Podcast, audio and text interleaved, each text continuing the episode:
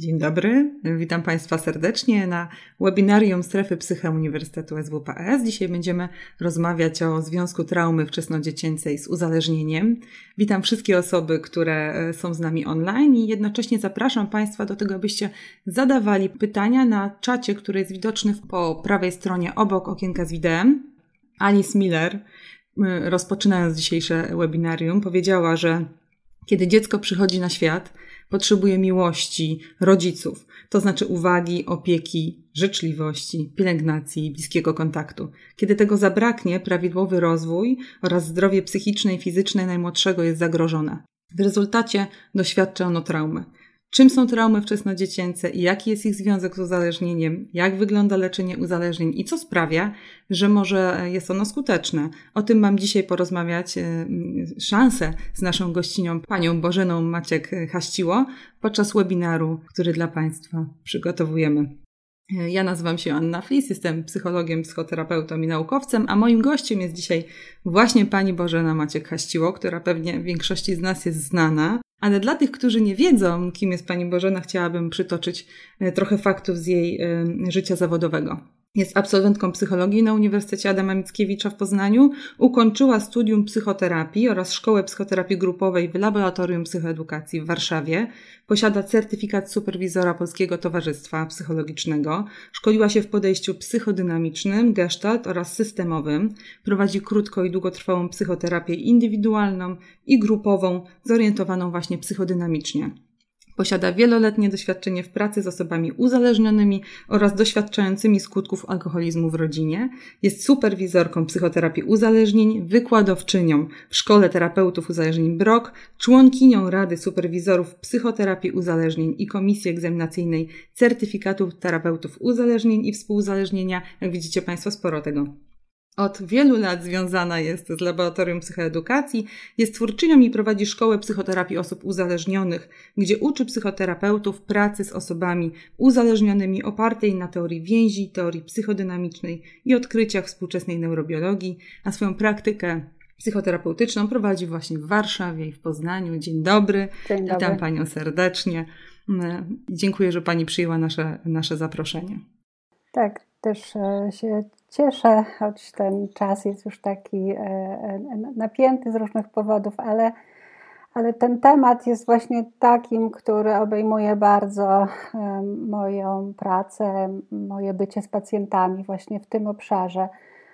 I myślę, że to, co będzie jakoś przedmiotem naszej rozmowy, to właśnie to połączenie traumy wczesnodziecięce i uzależnienia i e, jak to wpływa na naszą pracę, na nasze spostrzeganie pacjentów, e, jak ta pomoc pacjentowi, który doświadczył traumy w dzieciństwie ma wyglądać.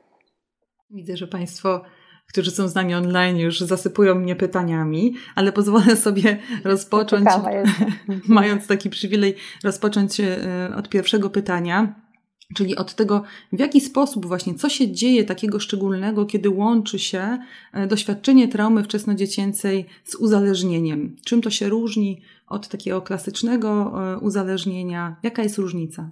Znaczy ja myślę, że to trudno mówić o takiej różnicy o klasycznego uzależnienia, bo myślę, że każdy również te terapeuci uzależnień E, wychowanie w takim objawowym leczeniu, e, no, wszyscy wiemy, że większość naszych pacjentów doświadczyła różnego rodzaju traum w dzieciństwie. Różnica polega bardziej na sposobie interweniowania, bycia przy pacjentach, ich rozumienia e, i uznania, w jakim momencie tymi traumami należy się zająć. I to jest chyba taka główna, główna różnica.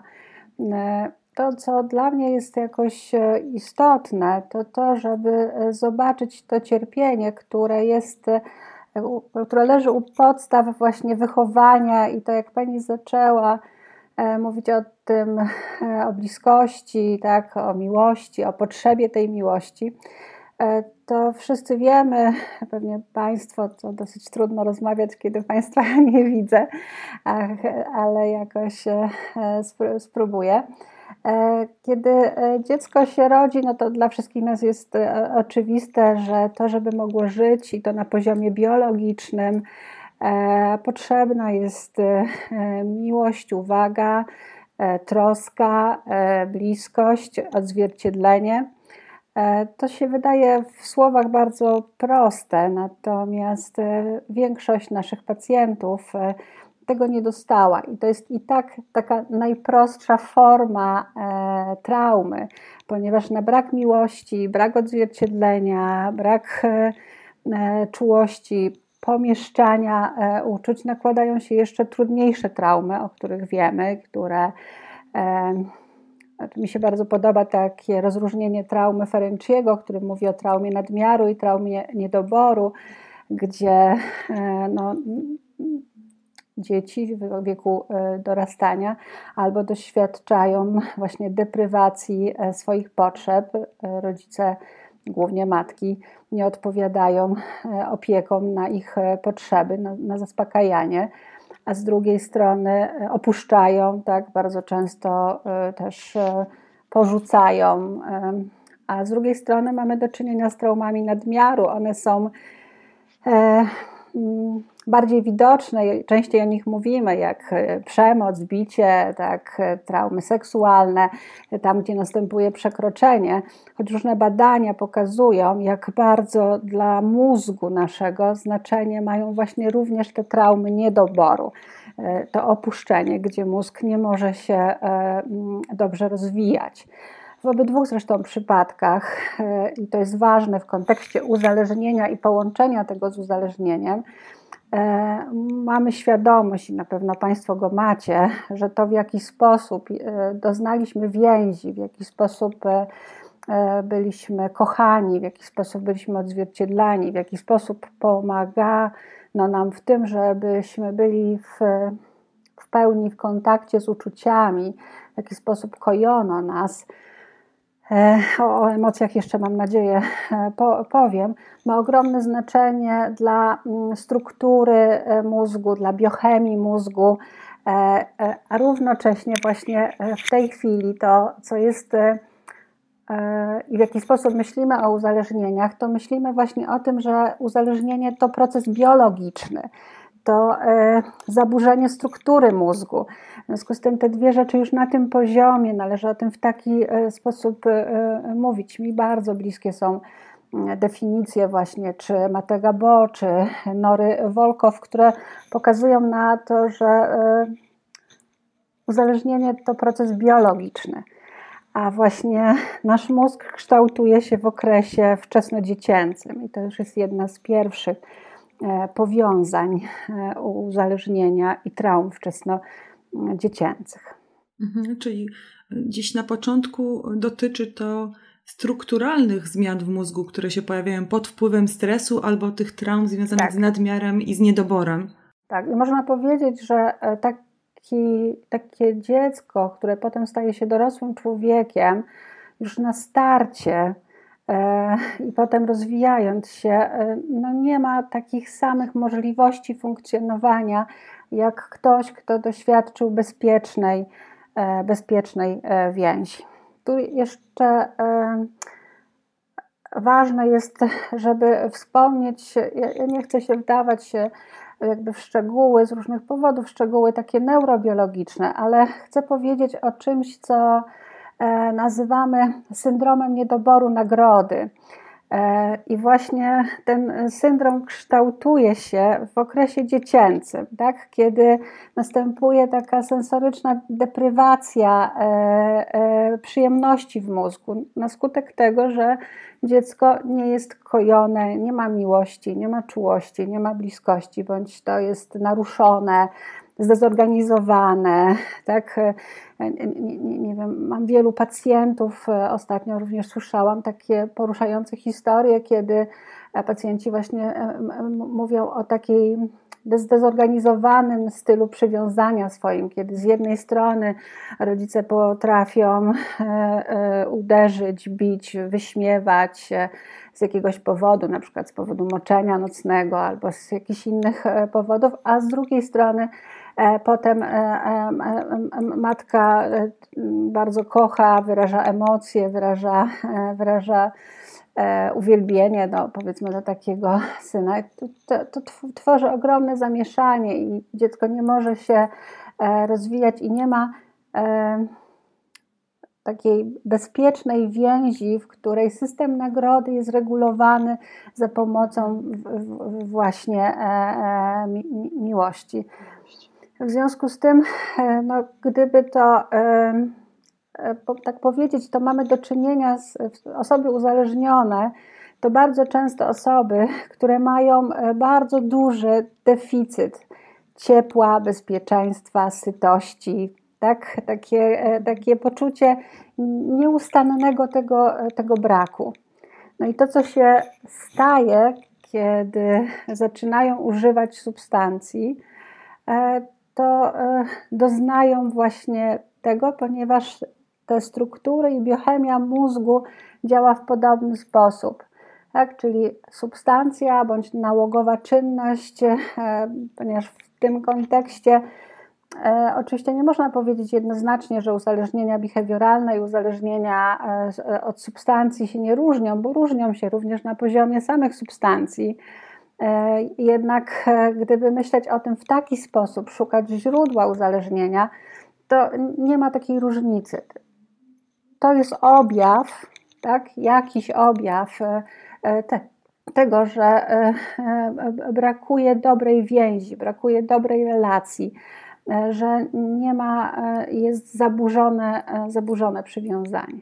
Czyli dziś zauważa Pani, że u tych pacjentów, u których pojawia się to połączenie z uzależnienia z traumą wczesnodziecięcą i mm, dominuje ten pozabezpieczny styl przywiązania, o którym tak, Bowli... To, mhm. to ja oczywiście, ja oczywiście to zauważam w pracy ze swoimi pacjentami, mhm. ale na to też są badania, również w Polsce prowadzone, które pokazują, że u osób uzależnionych e, e, poza, dominuje pozabezpieczny e, styl przywiązania. W, w, dużym skrócie, bo tak patrzę na te pytania, można by było, czy zgodzi się Pani z takim twierdzeniem, że, że, że rzeczywiście to jest tak, że te, to, tym zadaniem rodziców, pewnie jednym z wielu, jest nauczenie dziecka prawidłowej regulacji emocji, tak.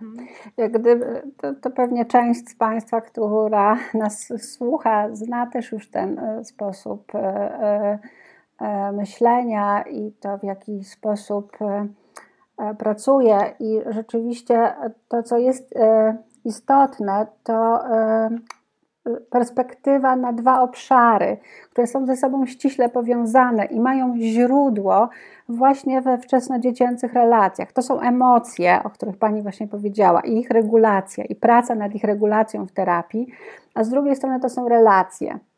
E, ponieważ e, wszyscy pacjenci, z którymi ja pracuję, na różny sposób e, mają zaburzone relacje. I w pewnym momencie substancja czy czynność staje się dla nich najbezpieczniejszą relacją. E, właściwie tak e, to z nią mają więź i z nią, do, niej są, e, do niej są przywiązani. I to jest, są bardzo samotni, niezależnie od tego, jak funkcjonują na takim poziomie społecznym, bo część z nich jest bardzo towarzyska, to w głębi doświadczają ogromnej samotności, ponieważ to, co charakteryzuje pacjentów e, uzależnionych. Rozumiem, że nie tylko tych, ale ja mówię o tych osobach, z którymi ja pracuję, tą grupą pacjentów.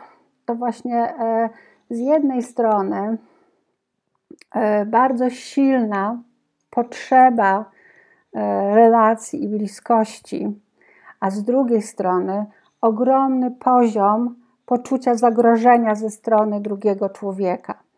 I e, ten konflikt często rozwiązują właśnie schraniając się w substancji, bo ona, e, substancji czy czynności, bo ona jest bezpieczniejsza, tak? ona e, jest bardziej kontrolowana.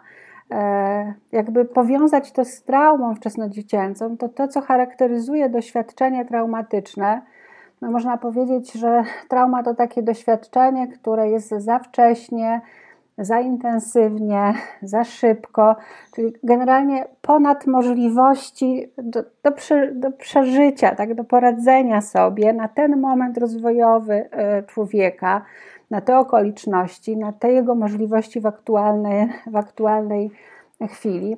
W związku z tym e, e, no, musi uruchomić jakiś sposób e, poradzenia sobie z tym. I uruchamia zwykle ludzie, jeżeli mają dobre jakieś zasoby, to uruchamiają albo ucieczkę, albo walkę. W przypadku naszych pacjentów oni najczęściej nie mieli takiej możliwości.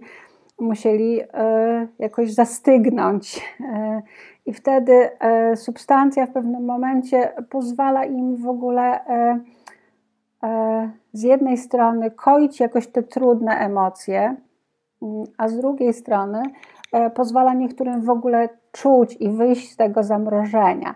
Jest, e, można powiedzieć, że jest pewną formą dysocjacji i odcięcia się od tych doświadczeń wczesno, wczesnodziecięcych, traumatycznych, często porażająco traumatycznych. Kiedy pacjenci siadają przed nami i my mamy do czynienia z kimś, kto no mówi, ja tak trochę piję, albo właściwie to moja żona uważa, że piję, e, albo no, przysłali mnie e, tutaj e, z pracy, albo nie, nie wiem właściwie, coś się dzieje z moim życiem, trochę piję za dużo. To na pierwszy, w pierwszym kontakcie w ogóle często trudno jest dostrzec to, że tam wewnątrz właśnie rozgrywa się ten dramat z dzieciństwa E, I można e, e, powiedzieć, że zaczynamy się zajmować tym, ile ktoś pił, w jaki sposób pił, a czy na pewno chce się leczyć, a w jaki sposób chce się leczyć.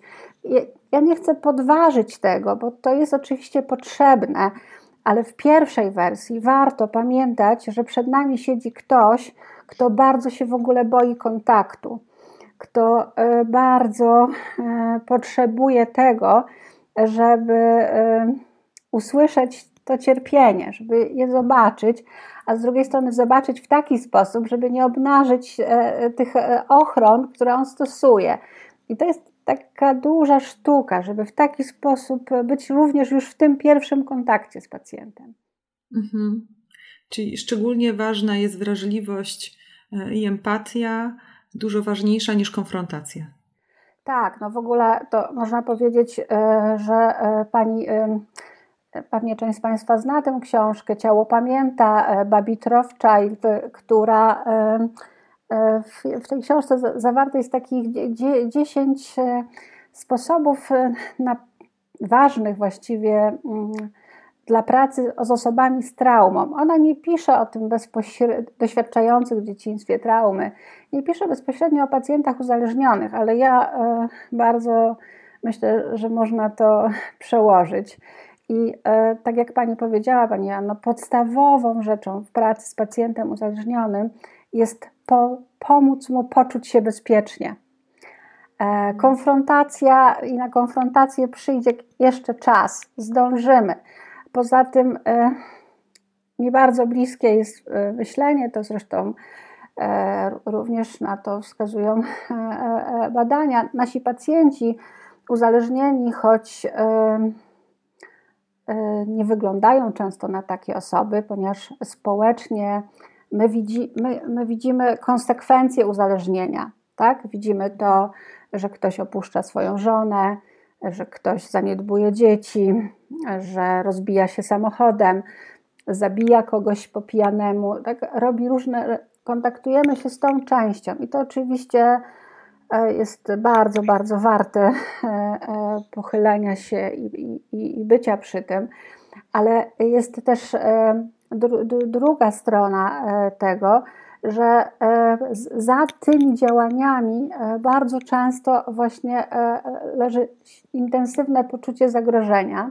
To z jednej strony, a z drugiej, bo to chciałam właściwie bardzo powiedzieć, że nasi pacjenci, uzależnieni pacjenci mają bardzo silne superego, tak? czyli oni sami są bardzo mocno wobec siebie krytyczni, bardzo mocno siebie konfrontują, bardzo dużo od siebie wymagają. E, I właściwie substancja czy czynność często stanowi jeden ze sposobów e, wyrwania się tak, z tej presji, z tego terroru takiego superego. I kiedy my chcemy ich od początku konfrontować, e, to jakby przyłączamy się do tego, tym samym zachęcamy ich do tego, żeby dalej to rosło i ciśnienie i napięcie wzrastało, w związku z tym oni dalej muszą pić. Ale chcę jeszcze wrócić na sekundę do, do tych zasad pracy z osobami z traumą. No to wszystkie osoby, które pracują z takimi pacjentami, no wiedzą, że bezpieczeństwo e, jest czymś, co jest najistotniejsze. Bezpieczeństwo, e, praca na, można, pani e, Rothschild mówi o tym, żeby pamiętać o tym, że nie dociskamy pacjenta, tak? Zanim naciśniemy gaz, naciskamy hamulec, czyli sprawdzamy, czy pacjent, czy osoba, tak, czuje się bezpiecznie w kontakcie, e, e, w kontakcie z nami, a potem dopiero pomagamy jej jakoś e, przybliżać się do tych, do tych traum.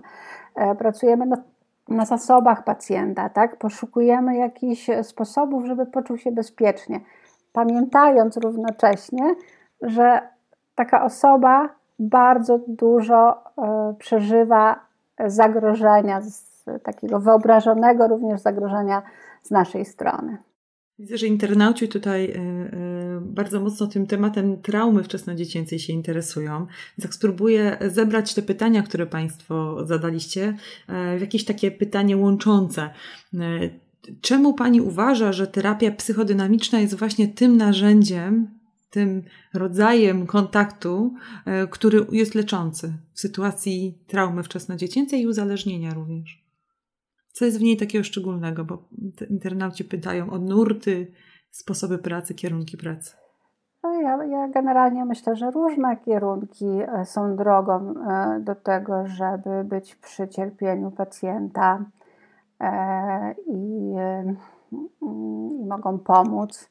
Natomiast dla, dla mnie, dlaczego terapia psychodynamiczna? No właśnie dlatego, że ona sięga w swoim założeniu e, do dzieciństwa, do rozumienia człowieka w kontekście e, wczesnych doświadczeń i konfliktów, i emocji, i postaw wobec, e, no, przykładowo mówi się obiektów wczesnodziecięcych, no, ja bym powiedziała tu matki, opiekuna, tak bardziej, i że tym się zajmujemy w terapii Natomiast terapia psychodynamiczna też ma różne odmiany, e, jak e, Państwo pewnie wiecie, jak w każdym nurcie. No, mi jest taki e, bliski bardzo nurt, który wiąże się właśnie z współczesnym, współczesną wiedzą związaną z neurobiologią, kiedy wiemy, że pracujemy nie tylko na rozumieniu, tak, ale również właśnie na, na, na relacji, tak, i E, dlatego jest mi bliskie myślenie psychodynamiczne, że ono umożliwia e, poprzez badanie odtworzenia też relacji e, ze mną jako psychoterapeutą, ale jeszcze bardziej w moim poczuciu w grupie tych wczesnodziecięcych relacji, mechanizmów, które tam powstały i ich przepracowania, tak, zobaczenia tak jakby tu i teraz na żywo, w doświadczeniu, E, opatrzone również rozumieniem, czyli to podstawowe narzędzie psychodynamiczne, jakim jest wgląd, ale wgląd rozumiany nie tylko tak intelektualnie, ale również poprzez emocjonalne doświadczenie, e, tak po, po, e, pomaga. Dlatego jakoś bardzo temu ufam. Ufam temu również dlatego, że mimo, że to często jest dłuższa droga, choć teraz różne E, sposoby pracy również psychodynamicznej trochę intensyfikują ten proces. Na przykład jest TDP, to jest taka intensywna, krótkoterminowa e, terapia psychodynamiczna. E, to, to jednak to z mojego doświadczenia to jest droga, która jest trwalsza, tak? czyli pomaga w taki sposób trwały dokonać zmiany. Czyli jakby z tej perspektywy jest trochę tak, że uzależnienie jest bardziej objawem albo sposobem radzenia sobie niż tym samym źródłem problemów. Dokładnie, dokładnie. I w związku z tym, w myśl tej, e, tego myślenia, e, ja zajmuję się i pracuję z pacjentami e, wokół tych doświadczeń, tak, doświadczeń w wczesnodziecięcych. Oczywiście to nie chodzi o to, że my tam tak od razu i natychmiast zajmujemy się tym, e, tymi traumami, czy na przykład tym, że ktoś był molestowany, czy bity, czy poniżany, czy stracił matkę, czy spędził wiele czasu w, w szpitalu, e, czy ojciec był w więzieniu. Tylko dzieje się to najpierw właśnie zgodnie z tą zasadą bezpieczeństwa, czyli najpierw dbam o to, żeby pacjent poczuł się w relacji ze mną, czy w grupie, bezpiecznie, a potem e, e, często do tego jakoś e, wracamy. Pacjenci właściwie to przywołują, ale to jest istotne, bo to jest właśnie ten kawałek połączenia, uzależnienia i takiej pracy. Bo z pewnością mm, duża część z Państwa mm, pracuje z traumami, czy, czy, czy wie, jak to robić.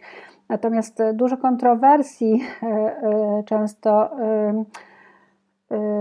jest w takim myśleniu, czy można pracować w taki sposób, e, jak pacjent nie ma abstynencji, e, czy właśnie, czy, czy jest niezbędna jakaś abstynencja. I to ja, ja bym powiedziała w taki sposób, że kiedy rozumieć, że substancja czy czynność jest tym, co koi i właściwie uzależnienie w kontekście traum jawi się jako e, nie strategia poszukiwania przyjemności, tylko jawi się jako strategia na przetrwanie. E, w związku z tym, jeżeli ktoś dzięki substancji przetrwał, to ja nie mogę w pierwszej fazie e, naszego kontaktu zachęcać czy zalecać go do tego, żeby zrezygnował z czegoś, co pozwoliło mu żyć ale oczywiście no niemożliwa też jest taka praca z kimś, kto jest ciągle w ciągu, czy ciągle pije, e, bo nie możemy wtedy pracować e, też na świadomości, na emocjach, bo to jest trochę tak, jakby, e, nie wiem, równocześnie właśnie w samochodzie wciskać gaz i równocześnie hamulec. No to się udusimy. Musi być jakaś przestrzeń. Przede wszystkim taka osoba musi wiedzieć, że jego doświadczenie e, i to, że tak cierpi, że jest samotny, że ma różne objawy, nie śpi i tak dalej, ma związek z, z używaniem i że podejmie próbę taką, e, żeby e, jakoś ograniczyć to używanie, żebyśmy mogli zacząć pracować.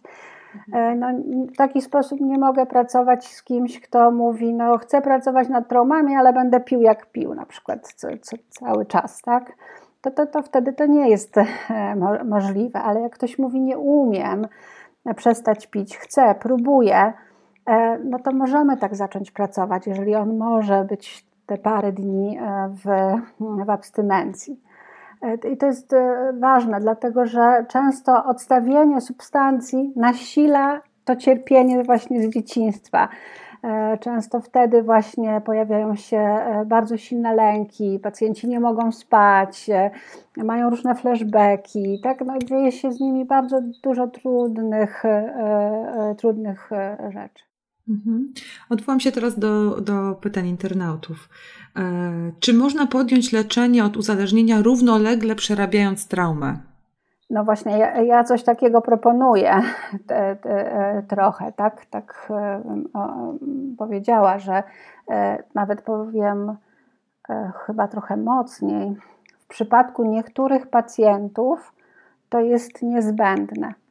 Do mnie trafia bardzo wiele osób, które mm, mają za sobą wiele prób zaprzestania picia, używania, E, wiele razy chciały e, nie pić, podejmowały abstynencję, były w różnych programach i naprawdę bardzo tego chcą. Tak? Natomiast no, tu trzeba podkreślić to, że w związku z takim myśleniem o uzależnieniu równoznaczne jest myślenie, że to nie podlega e, woli, tak? To czy pacjent pije, czy nie, jest działaniem właśnie doświadczeniowym, jest działaniem związanym e, z tym napięciem i e, emocjami i często nie może e, pacjent po prostu sobie powiedzieć nie chcę pić. przeżywa tak silny, silne napięcie, takie napięcie, którego na dodatek nie rozumie, e, że jedynie alkohol jest w stanie uratować go, żeby, nie wiem, nie zwariował, żeby, e, żeby przeżył następny dzień. Tak? Czyli in, inna substancja. W związku z tym niektórzy pacjenci wracają do picia, e, czy do używania, czy do grania. Ja pracuję również z dużą grupą pacjentów, którzy mają kłopoty w zakresie regulacji takiej seksualnej, tak? E, e, na przykład e, nałogowego masturbowania się, oglądania pornografii. Masturbacja jest pierwszym sposobem na kojenie, które było dla dziecka dostępne. W historii moich pacjentów to kiedy mieli, nie wiem, 7, 8, czasem jeszcze wcześniej lat, kiedy za, za ścianą ojciec bił matkę, to, był jedyny sposób, który, e, który, e, który koił.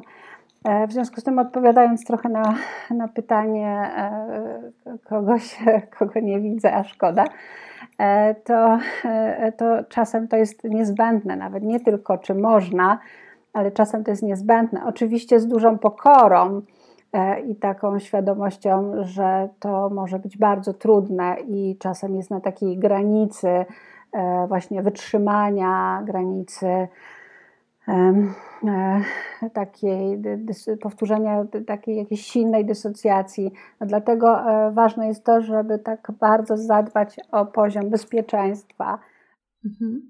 A jak wytłumaczyć skłonność jednych osób do uzależnień po przeżyciu traumy w stosunku do tych, którzy po doznaniu traumy wczesnodziecięcej nie popadają w uzależnienia? Tu się kilkukrotnie pojawiło takie pytanie. Tak, tak. To jest pytanie, o którym też myślałam, e, przygotowując się trochę do naszej rozmowy, czy myśląc o niej może bardziej. E, czyli to takie trochę pytanie, dlaczego jedni, którzy przeżyli traumę, się nie uzależniają, a inni, e, inni się mm, E, uzależniają. E, zaraz wrócę do odpowiedzi, choć ona pewnie nie będzie satysfakcjonująca, bo nie jest jednoznaczna w żaden sposób. E, ale najpierw chcę powiedzieć, że rzeczywiście tak jest i moje doświadczenie tak pokazuje, że właściwie większość moich pacjentów to pacjenci z traumami. Badania na to wskazują. Mówi się nawet, że no właśnie nie wszystkie osoby, które przeżyły traumę e, są uzależnione, ale właściwie wszystkie, które są uzależnione, doświadczyły jakiejś traumy. Od siły tej traumy, od różnych zasobów, które po drodze były, czyli też od sposobów, w jaki e, czy, czy te osoby, jak, jaką mają konstrukcję taką biologiczną, czy mają e, jakieś zabezpieczenie społeczne inne, tak, jakiegoś babcie, dziadka, czy kogoś innego, z którym, mają takie jak mi Kulinter mówił, wyspy przywiązaniowe.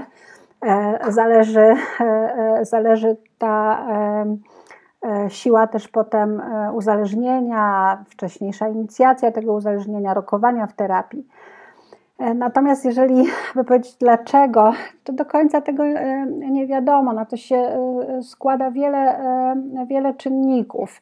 No na przykład właśnie, znaczy przede wszystkim, żeby ktoś mógł się uzależnić, to e, musiał w jakimś okresie e, doświadczyć te, takiej kojącej funkcji substancji. E, tak, czyli właśnie no, musi być trauma i musi być substancja albo czynność i odkrycie, odkrycie tego. No, to się bardzo często dzieje też we wczesnym okresie, tak? czyli można powiedzieć, że częściej osoby, które doświadczyły traumy, uzależniają się te, które wcześniej miały kontakt z substancjami, tak, kiedy ich mózg jeszcze e, się budował, ale też można powiedzieć, że czasem prosta e, rzecz sprzyja temu, że ktoś przeżył traumę, się nie uzależnił. Na przykład jakaś awersyjność na substancje, tak? na przykład e, bardzo słaba wątroba konstrukcyjnie, tak? i ktoś po, po wypiciu, nawet takim dosyć częstym, jednak E, czuje się fizycznie tak źle, że zaprzestaje, e, e, zaprzestaje tego. Ja bym też jeszcze powiedziała jedno, że czasem uzależnienie nie, dla osób, przeży, które przeżyły traumę, nie jest dominującym symptomem, czy nie jest dominującym problemem, bo, bo na przykład się okaleczają, bo na przykład przeżywają depresję, bo na przykład osoby doświadczające traumy no, mają dużo takich psychosomatycznych dolegliwości, tak? Ale Mm. Ale e, ja bym powiedziała, że każdy z nas ma jakąś część też e, uzależnienia i te osoby, które mają doświadczenie traumy, często e, mają jakieś uzależnienie, nie takie wprost, nie takie związane z substancją. Ja znam pacjentów, którzy no właśnie to, to, to, pojęcie uzależnienia jakby się tak trochę rozszerza, chociaż ja wtedy bardziej jestem skłonna myśleć o regulacji emocji, E, i takiej potrzebie regulacji emocji w sposób jakiś nałogowy e, niż o samym uzależnieniu. Mhm, czy jakieś różne kompulsywne zachowania też mhm, wchodzą w grę. Tak. No, ale można powiedzieć właśnie, że e, nie, nie, da się tak jednoznacznie powiedzieć tego, dlaczego część osób wybrała trochę inną drogę albo sobie dobrze poradziła, no to, to jeszcze, na to pytanie jeszcze można łatwiej odpowiedzieć, tak? Bo właśnie po drodze spotkały jakieś osoby, miały dobrą konstrukcję, ta trauma została bardzo dobrze jakby przepracowana, tak? Czy, czy przyjęta. To jest taka e, osoby, które znają się na traumach, wiedzą, że samo traumatyczne doświadczenie nie niesie największej i najgorszej konsekwencji dla człowieka. Najgorszą i naj, konsekwencję e, niesie to, w jaki sposób ta trauma została e, przyjęta. Czyli na przykład e, no, na, na tej prostym przykładzie, a tak dramatycznym, jakim jest molestowanie seksualne, to samo molestowanie oczywiście niesie bardzo trudne konsekwencje w osobie, która go doznała, ale największe konsekwencje niesie to, że ta osoba nie miała oparcia. Tak? Mówiłam mamie, mówiłam dziadkom, tak? Było tam dużo osób, różne rzeczy się trudne. E, e, byli tam ludzie, a nikt mną się nie zajął, tak? nikt ze mną nie porozmawiał, nie uznał mojej strony, nie uznał mojego cierpienia, nie zatrzymał sprawcy. Tak? I to niesie największe konsekwencje. Dlatego też pracując z traumą, tak ważne jest e, z pacjentem uzależnionym, w moim przypadku głównie, chociaż nie tylko, e, i traumą, tak ważny jest sposób, w jaki przyjmujemy te e, opowieści o traumie, w jaki sposób pomagamy pacjentom wpisać to doświadczenie w naszą relację, właśnie w taki sposób, żeby poczuli, że to jest coś innego niż się stało wtedy. Bardzo łatwo i to jest bardzo mm, smutne doświadczenie. Bardzo łatwo e, również w terapii odtworzyć to e, e, traumatyczne doświadczenie poprzez porzucenie, niezauważenie, niebycie dostatecznie, bycie czasem zbyt inwazyjnym.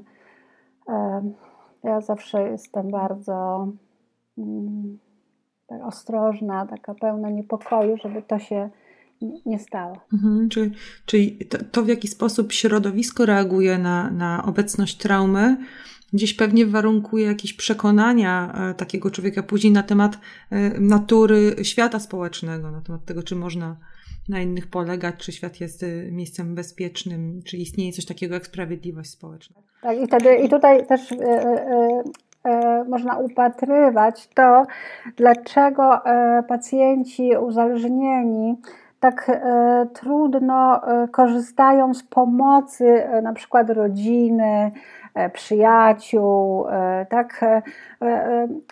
Dlatego właśnie, że oni mają bardzo złe doświadczenie z ludźmi, tak? Mają takie doświadczenie, że ludzie chcą ich oszukać, że chcą ich nadużyć, że chcą ich opuścić i bardzo się przed tym bronią, by to się nie odtworzyło e, w, w dzieciństwie. Mhm. Potem oczywiście mówimy, że pacjent zaprzecza, że, e, że pacjent jakoś minimalizuje swoje używanie.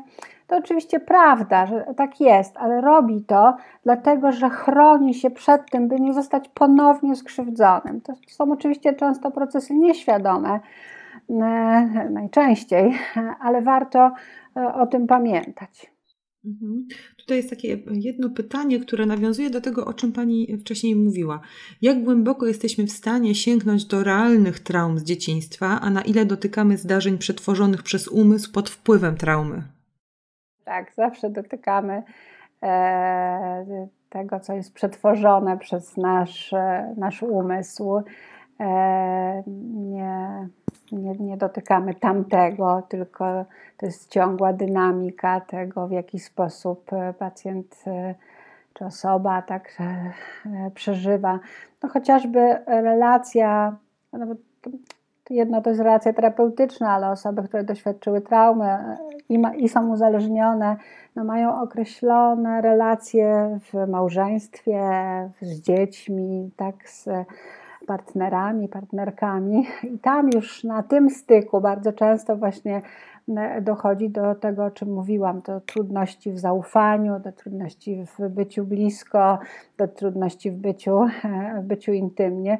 No i oczywiste jest, że to jest związane z tym, że ten, ta osoba ma e, w sobie to, co już przetworzyła, i na to przetworzenie no też wpływa wiele e, czynników, e, co się zdarzyło po drodze, jak jesteśmy z tą osobą teraz, jak ta osoba odpowiada na, na to, co się dzieje, co się dzieje po tamtej stronie, ale zawsze to jest to, to przetworzenie. Pewnie dziś myślę sobie, że ludzie na różnych etapach swojego życia w różny sposób snują narrację na temat własnych traum, bo to pewnie w jakiś sposób jest związane z tym, jak dziś widzą rzeczywistość, czego dziś doświadczają, jakie temu nadają dziś znaczenie i sens e, e, temu przeżyciu. I pewnie w efekcie terapii ten sens też się zmienia i to znaczenie. Znaczy w, tym w, tym, w tej narracji takiej, tak jak Pani powiedziała, czy w tym właśnie e, byciu całym sobą, nie, nie tylko umysłem, znaczy, czy tak szeroko rozumianym umysłem, również emocjami, postawą,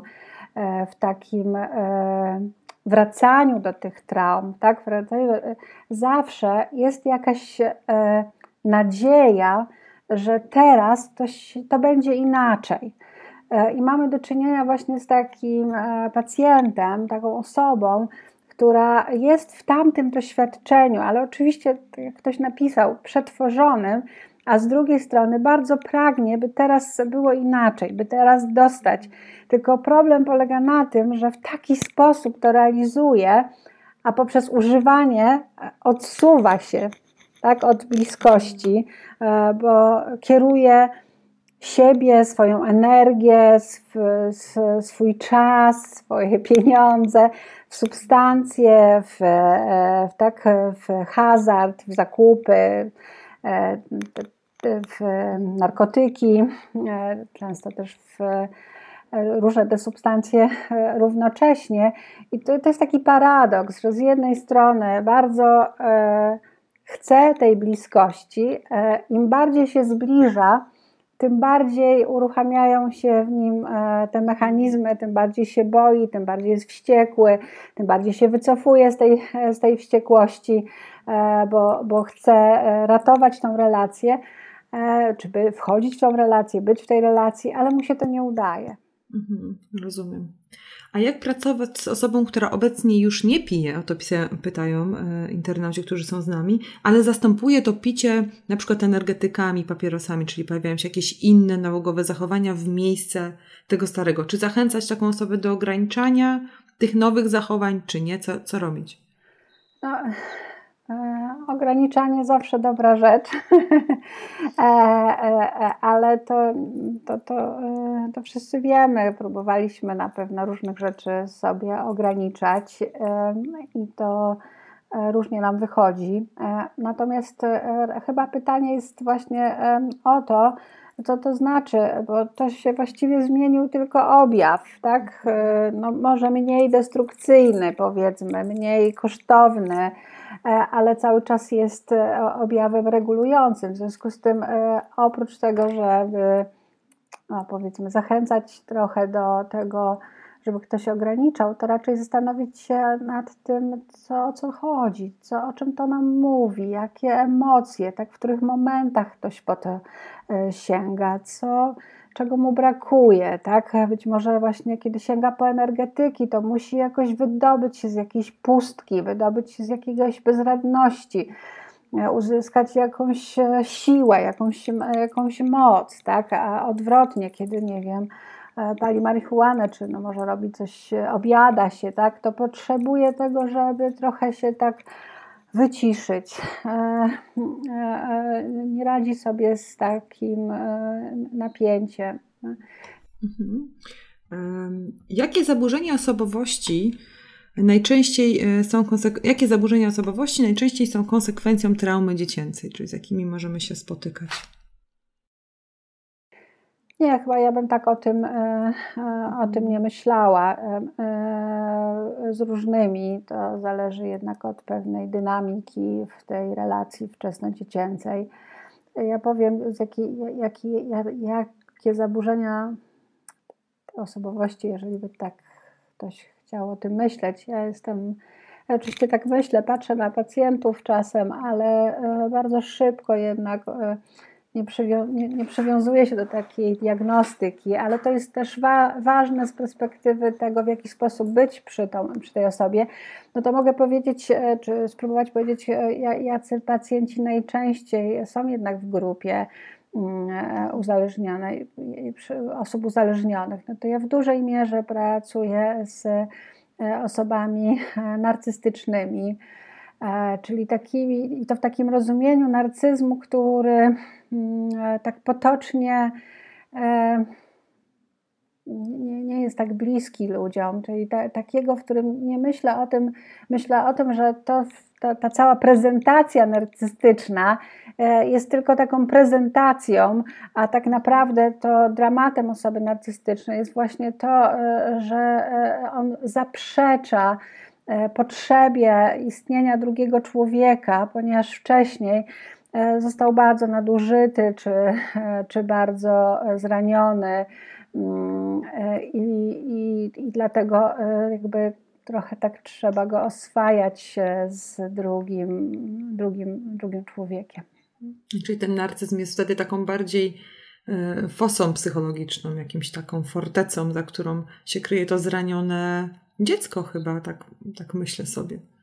Mhm. Czy dopuszczenie do siebie traumy na świadomym poziomie nie wpływa na postrzeganie siebie samego jako ofiary i osoby słabej? Czy można usprawiedliwiać nadużywanie? Ja y, bym powiedziała tak, y, że trzeba zobaczyć w sobie ofiarę y, i trzeba to uznać w jakiś sposób. Ja to pomagam pacjentom uznać E, również w taki sposób właśnie no, trochę pokazując im, że naprawdę w ich przeżyciu to, co się stało, to o czym mówią, bo ja oczywiście nie wiem, jaka jest prawda, nie ma takiej prawdy, e, to rzeczywiście zostali skrzywdzeni. Ale ja rozumiem, że za tym pytaniem e, kryje się, czy, czy to pytanie jest takie, czy E, można usprawiedliwiać na przykład tym, że się miało ciężkie dzieciństwo, to, że się teraz pije, tak? No nadal uważam, że można to wyjaśniać e, tym, e, natomiast to nie wyklucza, że równocześnie ważne jest to, żeby jakoś no, żeby ktoś zdecydował o tym i może o tym zdecydować, żeby to zmieniać żeby siebie poznawać, żeby pójść na psychoterapię. Właśnie takiej psychoterapii e, też uczę w tej szkole, o której Pani wspomniała na początku, do dwóch lat w laboratorium psychoedukacji. Już mamy drugą edycję takiej szkoły dla psychoterapeutów, którzy chcą pracować w sposób psychodynamiczny z osobami uzależnionymi, właśnie w taki, w którym, w którym zajmujemy się również e, traumami.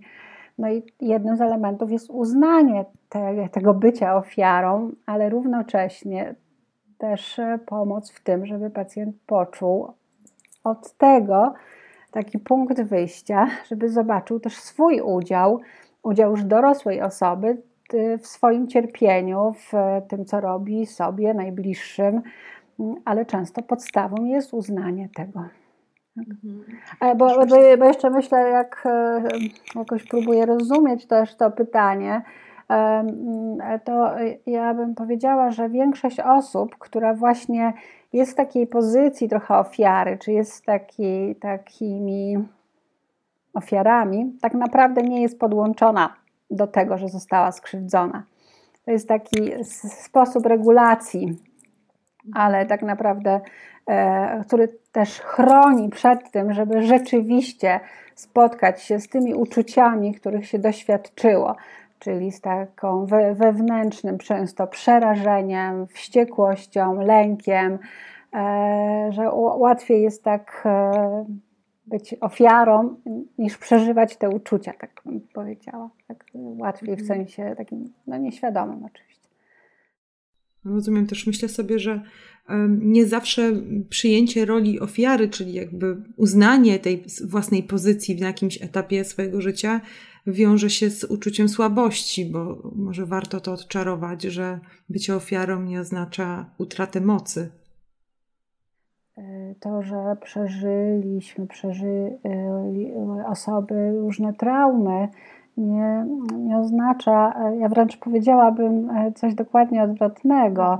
Jedną z rzeczy, którą często mówię pacjentom na konsultacji, to mówię o tym, że kiedy trochę rozpoznam tą sytuację, mówię właśnie o tym, że dokonali bardzo dużego wysiłku, że właśnie wykazali bardzo dużo mocy w tym, żeby być w tym miejscu, w którym są E, no i substancja oczywiście im w tym pomagała e, i ona przynosiła wtórnie e, różne straty, niszczenia, ale pierwotnie przynosiła bardzo dużo pomocy w tym, żeby przetrwać. Kłopot polega na tym, że tak społecznie, jak myślimy o osobach uzależnionych, to widzimy tylko tę jedną część, tak? czyli właśnie to, co, jak, jakie straty, jakie zniszczenia, jakie takie konsekwencje uzależnienia. I one są, są niepodważalne. Ci ludzie naprawdę ranią innych ludzi, e, naprawdę ich również nadużywają, stosują przemoc, przemoc wobec nich, opuszczają, dokonują wypadków, o których wspomniałam. To prawda, ale jest też ta wcześniejsza część, w której dzięki substancji w ogóle przeżyli i to, co jest istotne, to żeby zobaczyć obydwie, e, e, obydwie perspektywy. Nie tylko tę jedną, tylko również tą drugą, ale też nie tylko tamtą, ale również tą, tylko chodzi też o kolejność. E, z mojej perspektywy, no, pierwszą kolejnością jest bezpieczeństwo, a potem konfrontacja. Też, też tak myślę, że osoba, która jeszcze nie posiada tej wiedzy na swój temat, nie, nie, nie rozumie e, tego związku między swoją historią a, a uzależnieniem, nie rozumie mechanizmów swojego uzależnienia, w pewnym sensie sama jest ofiarą e, e, tej choroby, na którą choruje, więc też, też w, jakiejś, w jakiejś części siebie znajduje się w tej grupie ofiar, które ponoszą konsekwencje tej choroby. Rzadko kiedy mówi się o o tym, że osoby uzależnione również są ofiarami swojej choroby i również ponoszą straty, w związku z tym osobiste, za które dopóki nie rozumieją natury swojej, swojego uzależnienia, niekoniecznie ponoszą odpowiedzialność. Mhm. Tak, tak, dokładnie tak myślę, że, no, no, że te osoby bardzo cierpią e, również właśnie no, na przykład z takiego powodu, że nie mają stałego związku, mhm. że, ten, że ten, w tym związku są nieszczęśliwi.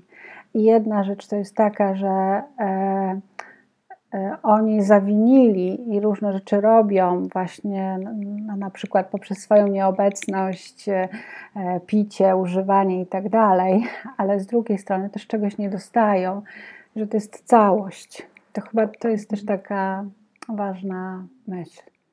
Jest kilka pytań jeszcze, które, e, e, w których pojawia się taki wątek okresu. O jakim okresie mówimy, kiedy mówimy o traumach wczesnodziecięcych? A drugie, które z tym połączę, to jak długo trwa leczenie traum wczesnodziecięcych i po czym można poznać, że już się wyleczyliśmy, łącząc kilka Państwa pytań w jedno. No to chyba nie da się na to e, tak e, właśnie w jednym zdaniu odpowiedzieć, bo z pewnością osoby, które je zadawały, no, mają ze sobą jakąś e, e, no, własną perspektywę, bo też rozumiem, że każdego z Państwa e, coś przywiodło na ten webinar, jakaś swoja perspektywa, swoje osobiste bądź zawodowe myślenie wokół tego. Są oczywiście różne teorie mówiące o tym, kiedy te traumy wczesnodziecięce są, no ale mówi się, że to jest taki czas mniej więcej do szóstego roku życia. E, czasem mówi się o wcześniejszym okresie, czasem e, mówi się jeszcze o, e, o trochę dłuższym, tam do 12 powiedzmy roku, ale musimy też wiedzieć, że takie traumy wczesnodziecięce też mogą być dwojakiego rodzaju, właśnie te, o których mówiłam, traumy rozwojowe, z tym podziałem tam nadmiaru i niedoboru, ale też w dzieciństwie zdarzają się traumy szokowe. Tak, dzieci właśnie ulegają wypadkom, E, są gwałcone tak jednorazowo, mm, są bite mm, i na ten, często na tą traumę taką rozwojową nakłada się trauma szokowa i to jest bardzo trudne e, połączenie. Teraz jakby powiedzieć znów odpowiedzi na tą drugą część tego, co Pani jakoś, Pani Anno skomponowała z tych pytań, jak długo, to, to nie wiem jak długo jak długo trzeba, jak długo ktoś będzie tego potrzebował, jak głęboka jest e, e, ta trauma, e, w jaki sposób też my pracujemy jako terapeuci. Dla mnie to, co jest mm, istotne, to to, żeby ta trauma była jakoś wpisana w całość tej terapii, w całość doświadczenia, w całość przeżyć. To nie chodzi o to w pracy nad używaniem e, i traumą, żeby pracować właśnie czy wokół używania, czy wokół traumy, tylko pracujemy w sferze relacji, bliskości, regulacji emocji, pracujemy z lękiem, pracujemy ze złością.